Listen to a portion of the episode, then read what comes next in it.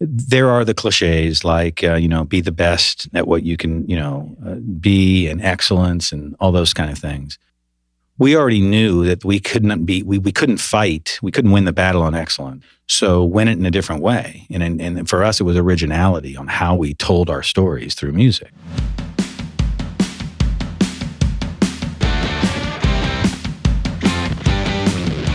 From Ray and Associates Studio, this is Unsuitable, a management and financial services podcast for entrepreneurs, tenured business leaders, and others who are ready to look beyond the suit and tie culture for meaningful, measurable results.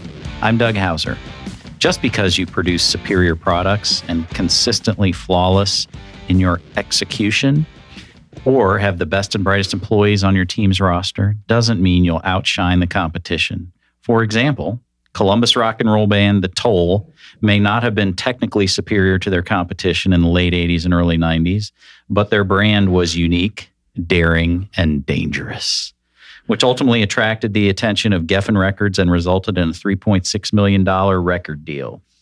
Today, Brad Cercone, former frontman of The Toll, is here to explain the sorcery that is brand differentiation and what businesses can do to set themselves apart in an overly saturated marketplace. Welcome, Brad. welcome is right It's- sorcery That's- that's beautiful Love that. i do like that good writer over here on this team Sounds like maybe a new song you can you can write. no no it just sounds like stevie's nick stevie nick's kind of song Ah, there you sorcery go. Sorcery. Yeah. Yes. but i like it So it's it's good to have you on this side of the microphone. You Yeah. are, for those that don't know, our our engineer and producer and professional extraordinaire. And without you, this this podcast could not happen. So thank you for that. oh thanks for having me on Absolutely. So and with you being a music buff, this is this is good for both of us. absolutely. So you you met my musical idol, which is Joe Strummer. Mm-hmm. from the Clash Yeah. years and years ago, passed away tragically. I think 17 years ago.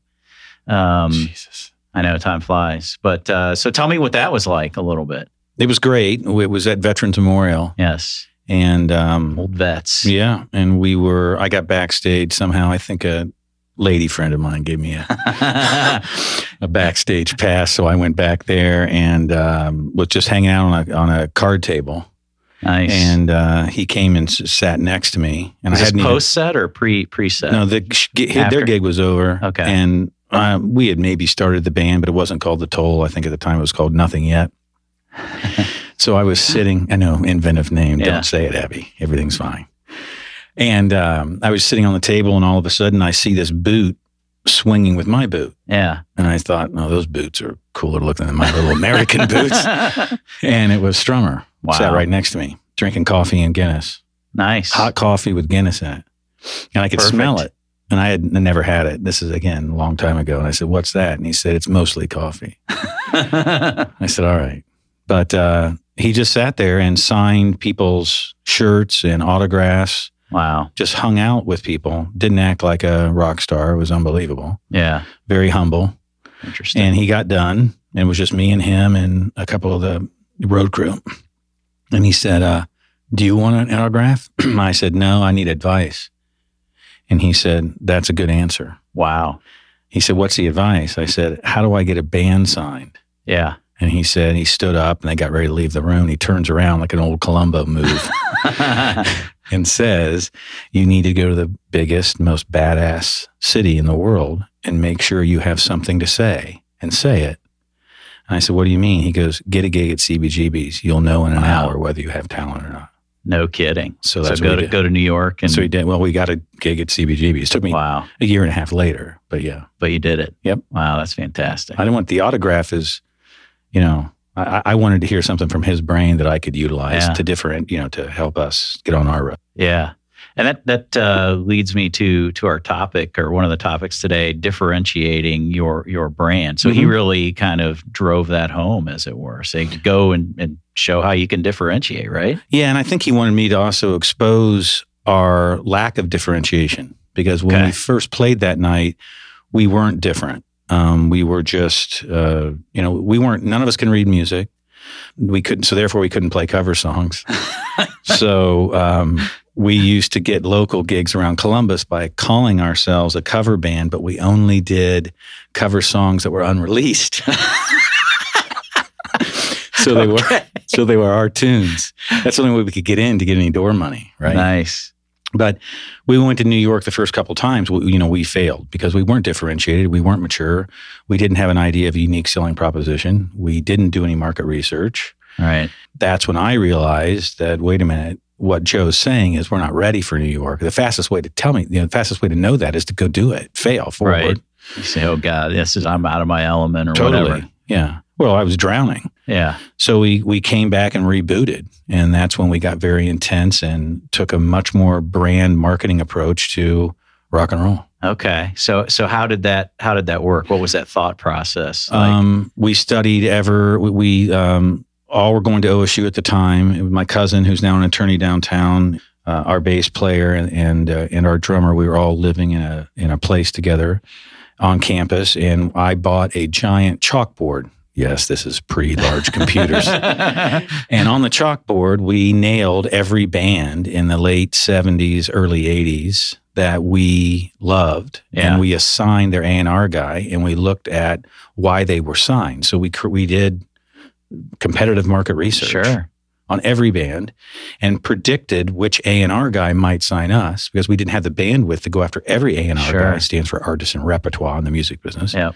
So we narrowed it down to a few, and one was um, a guy from Chrysalis, Bruce Dickinson, who signed this band that we loved at the time called the Psychedelic Furs. Yeah, absolutely. 10 album deal, CBS Records, who later produced our demo tape. No I- I, kidding. met Tim in New York through his lovely wife, and um, we were having a breakfast brunch drinkathon.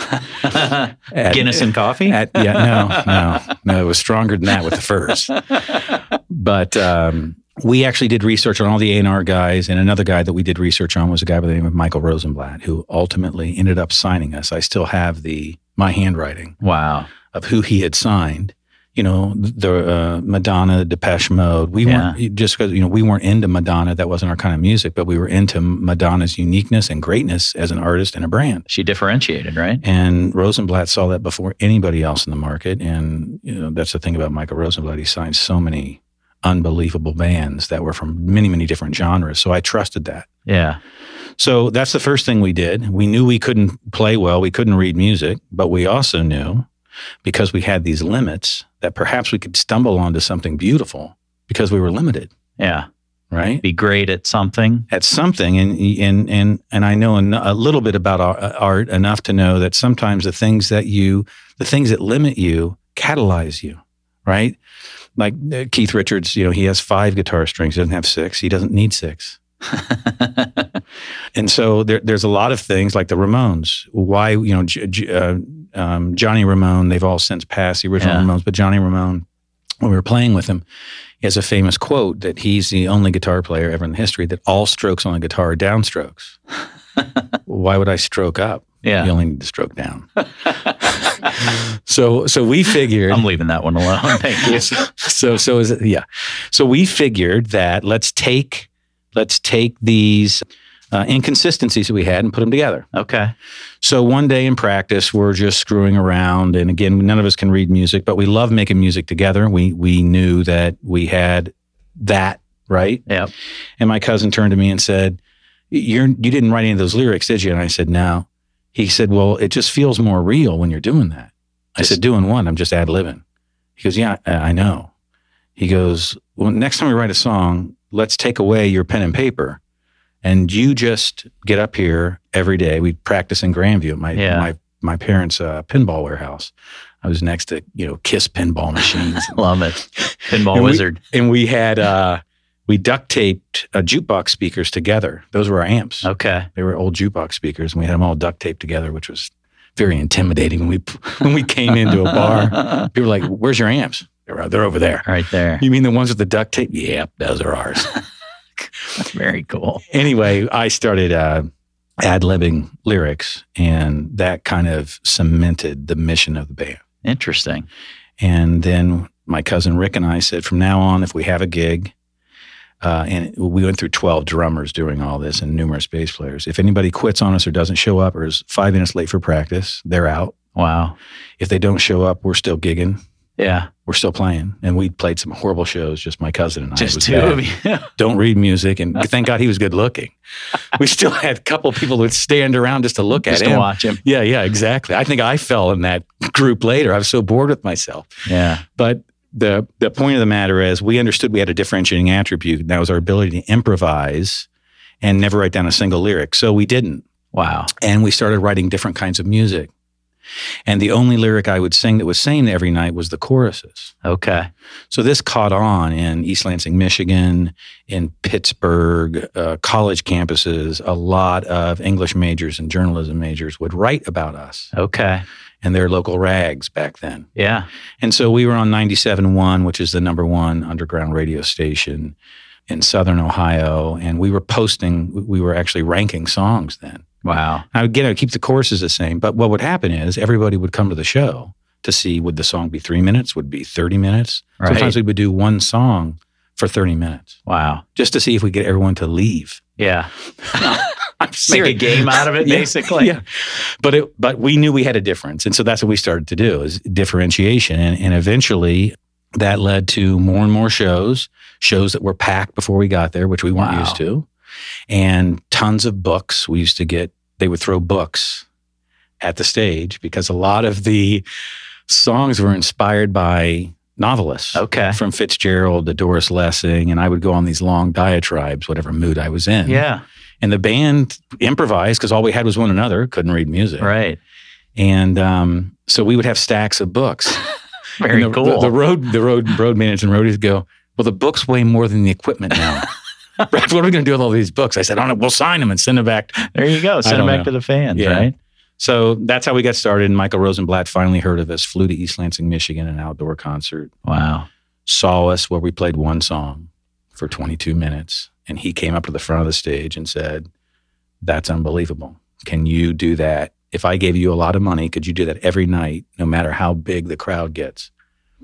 And I Said- said, Probably. Sure. We'll Not give it sure. a try. We've never played them more than 2,000 people, but probably. So that was it. That's awesome. And, and the Furs helped us. We did a demo tape here in town at Music Hall in Oakland Park. wow. And the psychedelic Flurs, Furs bass player Tim Butler flew in, and I had a two thousand dollar check from Chrysalis Records because they were interested. So we had a little bidding war between Chrysalis, MCA, and Geffen. And uh, I took a photocopy. We were broke. I mean, we were broke. We were below ramen noodles. and I took the two thousand dollar check from Chrysalis and made like twenty Christmas ornaments out of it, and got an old Seriously? tree, yeah, and put it up for the band. That was our Christmas, and uh, the day after Christmas, we get a knock on our door. I think it's on Summit Avenue where we were living at the time. yeah. Get a knock on the door, and it's Tim Butler from the Psychedelic Wow. Furs. Just showed up. Showed up to record the song we did that's on the first record called "Smoking the Cigarette," Wow. That's awesome. and then that that got us to um, eventually back to Rosenblatt through Yeah. through the Furs. Okay. And then Geffen. And then Geffen, uh, yeah, and and uh, Michael worked for Geffen at the time, and Michael's father is uh, Eddie Rosenblatt, and he was the president of Geffen. Wow. So we were in the family, and that's how I had tacos with Hall and Oates one night. But that's another story. that's a that's a whole separate podcast. it is, it is, Taco Tuesday. it is. I don't know if it was a Tuesday. It was L.A. taco style, so it was probably organic before we knew the word. There you go. But But but it was differentiation. Is yeah, my the, point. the brand you you had created a brand for yourselves that was different. Mm. And so if I think about that from a business owner's perspective, that that's what I is that what I should focus on? Exactly. Is that excellence, you know, there are the cliches like, uh, you know, be the best at what you can, you know, Yeah. uh, be and excellence and all those kind of things. We already knew that we couldn't be, we, we couldn't fight, we couldn't win the battle on excellence. Right. So win it in a different way. And, and, and for us, it was originality on how we told our stories through music Yeah. and sell that. Sure. So well, I always said that we were a hell of a lot better brand than we were a band. The band grew into the aspirational brand. Interesting. And and that's why I sometimes see clients holding back. I see beauty in their business. Right. They see problems in it. I can only see businesses aspirationally. That's why I, as soon as I, you know, my rock and roll days were over, it was easy for me to get into branding. I just added an R to banding and I Yeah. was done. There you go. But it's about thinking aspirationally about your business and to be fearless, but you have to be confident and get out of the way of the everyday problems. Right. Right. And- I mean, I could have kept focusing on we don't know how to play. I can't, I can't sing well. I Right. could have focused on all the negatives. Can't read music. Or I whatever. could say that I want this dream so much, I got to find a different route to get there. Okay. And that's differentiation. So I don't want companies to be great. I want them to be really good at one thing hmm and do that thing forever, Over and over and over. over and over and over. And many times it's about not being patient enough as a business owner to find the position. You want right. to find the position. So oftentimes they can't be objective enough as a business owner to find that position Okay. or daring enough because they're running it, Yeah. right? Yep. But if you can get if you if your dream is big enough, you can aspire a brand that will motivate the business. Right.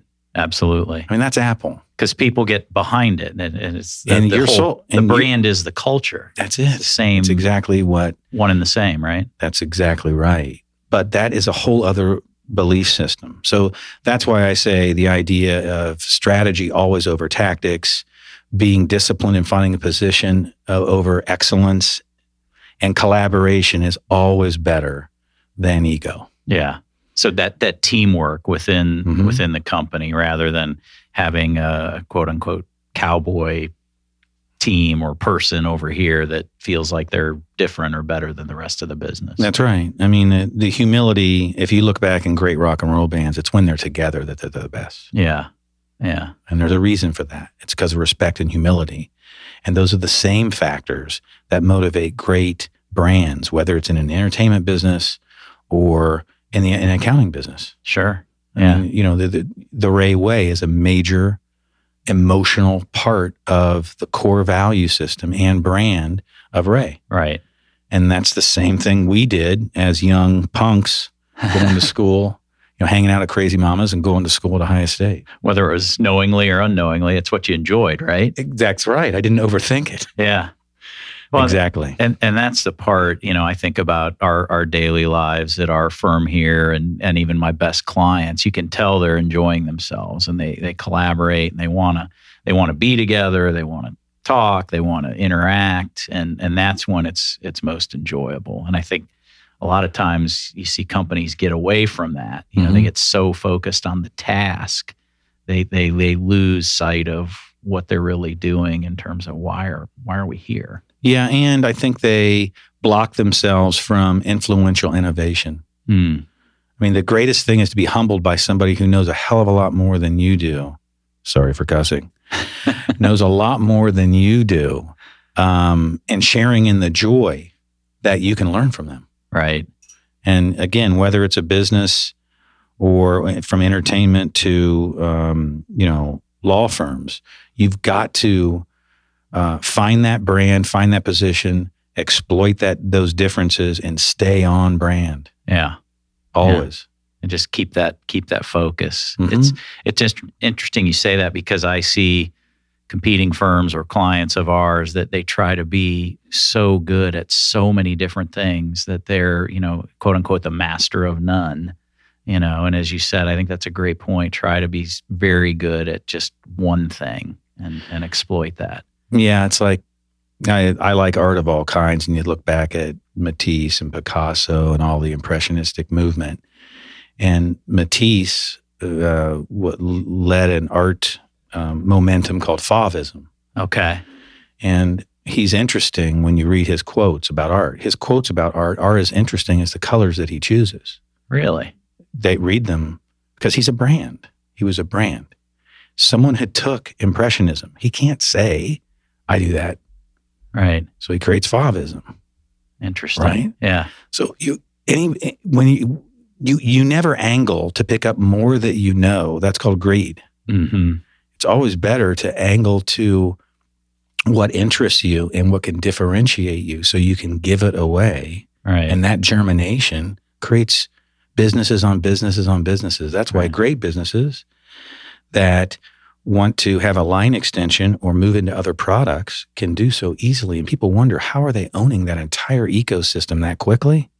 It's because they're using the same core, Yeah. not just operationally and technically, I mean culturally and branding. Right. It's the same core. Yeah. And So- that's how they grow. That's how they grow. yeah. Yeah, and so you can call it organic, Right. right? Right. Yes, it wasn't an M&A, we get it. But it's also because your culture is well aligned and your people all want you to go there. Right. It's probably not the CEO's idea.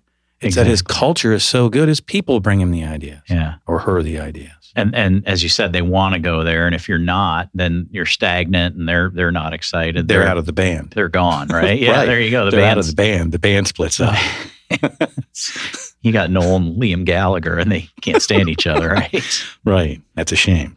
that happens but uh, it's it's interesting so what what do you see in, in today's world where we've got you know technology advancing and changing jobs you know how do you how do you continue to have that sort of singular focus or one thing that you do so so well and, and continue to try to move that forward it's, it's, That's a great question. It's harder and harder as as we as technology grows and advances all the way from, you know, robotics to algorithms, those kinds of things, we get farther away sometimes between, you know, about human connection. mm-hmm, and the emotional side of business building is branding. right So that is a challenge, but I would say there's two cornerstones. One is have a philosophy. You know, philosophy is a, it sounds like a older uh, nomenclature, right but having a philosophy, a belief system in something, I mean deeper and, and higher up than the business right a true philosophy will keep you grounded enough that no matter what technologies are layered on, that it should still grow what? The roots of the business, a philosophy. Yep. So when we begin a brand, we begin with a philosophical paragraph of the brand that is aspirational. And the other thing I would say is nowadays it's important to productize even things that are not tangible. interesting so what do you what do you mean by that Professional services.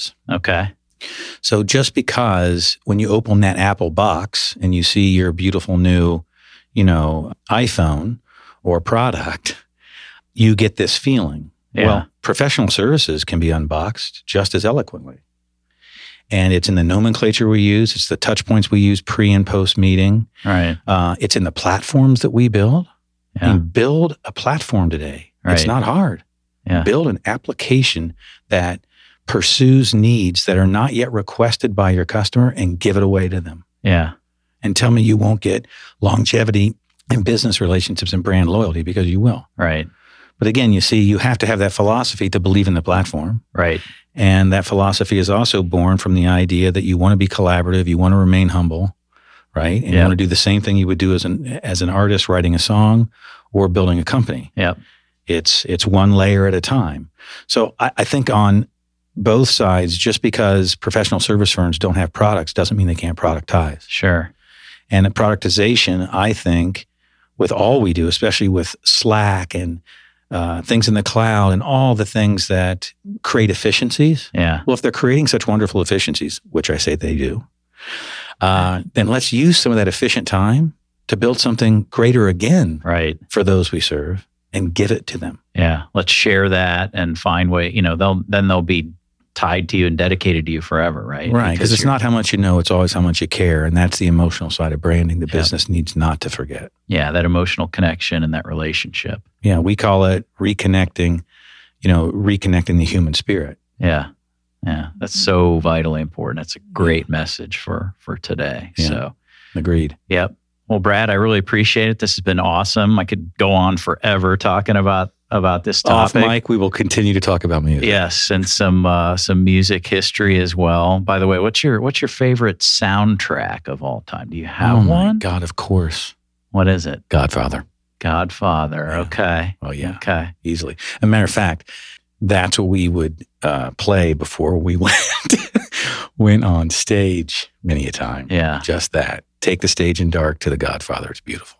That's awesome. Well, I have two I'll share. One Yeah. is uh, The Good, the Bad, and the Ugly, Oh, my gosh, that might be better than The Godfather. which which is great.